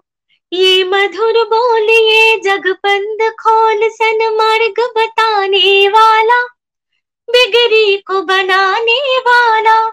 श्री राम यही, घन श्याम यही, ये प्रभु महिमा की आरती। पापियों को पाप से है तारती। ये भागवत भगवान की है आरती। पापियों को पाप से है तारती। पापियों को पाप से है तारती। पापियों को पाप से है तारती। हरी हरि बोल हरी हरि बोल। हरी हरि बोल। एक बार ज़ोर से श्रीमद भागवतम महापुराण की जय। आई थिंक सत्संग कंप्लीट नहीं हो सकता। है डिवोटी ने इतने स्पेशल एफर्ट्स किए हैं प्रीति जी के साथ मिलके। तो क्यों ना दीपिका जी को भी कुछ टाइम दिया जाए। Deepika ji big thank you पहले सारी tech team tech team not just for this event जैसे भी आप लोग लगे रहते हो इतनी मेहनत करते हो और जो आप सब व्यूअर्स एक्सपीरियंस करते हैं कि गोलक एक्सप्रेस लाइव सत्संग में इतना सब कुछ मैनेज हो रहा होता है पीछे से तो उनके लिए हमारी टेक टीम को भी शत नमन। Deepika ji thank you so much you being wonderful devotee आप और भगनेश जी रिलेंटलेसली चले रहते हैं। आप कुछ कहना चाहते हैं? हरी, हरि बोल, हरी, हरि बोल। हरे कृष्ण हरे कृष्ण कृष्ण कृष्ण, हरे हरे। हरे राम हरे राम राम राम। हरे हरे। सबसे पहले श्री हरि का धन्यवाद देना चाहूँगी जो इतना अमृत रस हमें ये सात दिन में मिला है। बहुत बहुत आभार श्री हरि का श्री कृष्णा जी का और साथ ही साथ हमारी प्यारी सी प्रीति जी का जिनके मुखारबिन से जो मतलब भागवतम का जो हमने रस पिया है बहुत बहुत आनंदमय बहुत आनंदमय। और उसके साथ साथ आभार देना चाहूँगी। भाभी आपको भी कि आपने मुझे सेवा के लिए चुना और जैसे जैसे आप गाइड करते रहे और मैं ये पीपीटीज बनाने की स्लाइड्स और फ्लो चार्ट्स बनाने की, ये सेवा को भी कर पाई और इसके, इससे मुझे अनुभव हुआ जो जो ये इतना हायर लेवल का जो ग्रंथ है, जब हम हम कुछ वर्ड्स को अच्छे से प्रोनाउंस भी नहीं कर पाते, आपको तो बहुत प्यारा कंठस्थ है ये सारा ग्रंथ, लेकिन लेकिन हम हम सीमित बुद्धि वालों के लिए ये जो ये जो शब्द है प्रोनाउंस करना भी मुश्किल है। जब मैंने उन शब्दों को टाइप किया या पीपीटीज बनाने में जब उनको मैंने यूज़ किया और पढ़ा तो बहुत आनंद आया, बहुत मज़ा आया। और उससे उससे लगा कि जब आपकी लर्निंग है, वो भी तीव्र होती है फास्ट होती है और आपको समझ में भी आता है। पूरी ऐसे कड़ी जैसे सात दिन से जो चली आ रही है बहुत प्यारा बहुत प्यारा, जैसे आप बोलते हो ना कि हमें आम की गुठली से नहीं और आम के जो रस है उसका स्वादन करना चाहिए। तो इस रस को हमने बहुत प्यार से चखा है। तहे दिल से आभार आपका बहुत प्यार और बहुत प्यारी प्यारी ये सेवा भी देने के लिए और बहुत प्यारा ये ये भागवतम ग्रंथ का पाठ हमें कराने के लिए। Thank you thank you so much Nikhil भैया। नितिन भैया, आपको भी बहुत बहुत आभार। Thank you thank you so much Hari Hari बोल मैं भी दीपिका जी आपको धन्यवाद करना चाहूँगी। देखिए, एक मन में भाव आया और लगा कि फ्लो चार्ट होने चाहिए, इस तरह से इसको करना चाहिए। तो उसी समय ऑडियो डाला दीपिका जी को और उस समय एक मीटिंग हुई और दीपिका जी ने कहा, बिल्कुल बन सकते हैं। तो मतलब कितना डिवाइन है ये। ये सच में भगवान जी का कोई अरेंजमेंट था कि मन में भाव आया और बोला और उसी समय वन एंड हाफ़ आवर में टू स्लाइड्स तैयार हो गई थी। और उसके बाद उन्होंने कहा कि आप भेजते जाए हम लोग बनाएँगे। तो फिर उसके बाद ये सिलसिला शुरू हो गया। शुरू में थोड़ा कम और आपने थर्ड सत्संग से देखा होगा थर्ड डे से कि वो बढ़ गया। और करते करते करते करते आज उसको एग्जीक्यूशन पे पहुँचा है। सच में ये बहुत ही डिवाइन है। आइडियाज़ और उसको एग्जीक्यूट करना। दीपिका जी आपका बहुत बहुत धन्यवाद। और पूरी फैमिली का दीपिका जी भवनेश जी बच्चों का भी सबने मिलकर आप सम, आपने समय लगाया सबने आपका साथ दिया पीछे से। सबका बहुत बहुत धन्यवाद और भगवान भगवान का धन्यवाद। भगवान हमें सेवा के लिए चूज़ करते हैं। किसी को माध्यम बनाते हैं तो कृपा तो भगवान सब पर ही करते हैं। सो बहुत बहुत धन्यवाद। हरी हरी बोल हरी हरी बोल। हरी हरी बोल भाभी जी हरी हरी बोल। मैं यहाँ पे को बताना चाहूँगा कि ये मेरा भी एक डिवाइन एक्सपीरियंस ही है।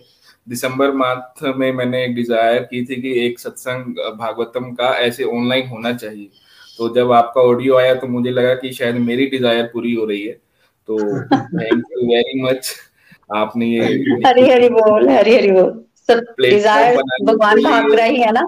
आपके भावों को भगवान ने ग्रहण कर लिया। जब भाभी जब हम भगवत गीता का ग्रंथ खोलकर हम लोग अध्ययन करने का कोशिश करते हैं तो हमारे मन में डिज़ायर है। इनफैक्ट इन्हीं के मन में डिज़ायर है कि इसके पॉइंटर्स होने चाहिए। ताकि हम लोग उसको रिवाइज कर सके। पूरा हम बार बार नहीं पढ़ सकते इसके पॉइंटर्स होने चाहिए और भगवत कृपा से वो पॉइंटर्स अब धीरे धीरे बन रहे हैं और बहुत बहुत आनंद हरि बोल हरि बोल। हरि बोल हरि बोल thank you so much everyone एक बार जितने भी डिवोटीज हमारे साथ स्टूडियो में हैं वो स्क्रीन पे आ सकते हैं। श्रीमद भागवतम महापुराण की जय। हमारे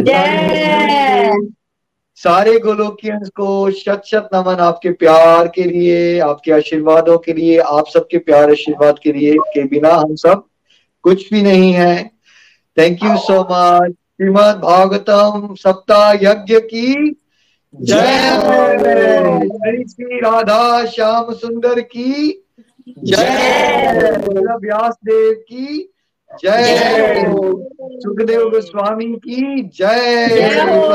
महाराज की जय। सूत गोस्वामी सोनक आदि ऋषियों की जय।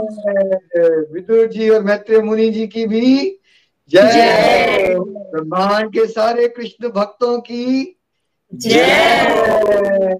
आज के आनंद की जय हरे कृष्णा हरे कृष्णा हरे कृष्ण कृष्ण हरे राम हरे राम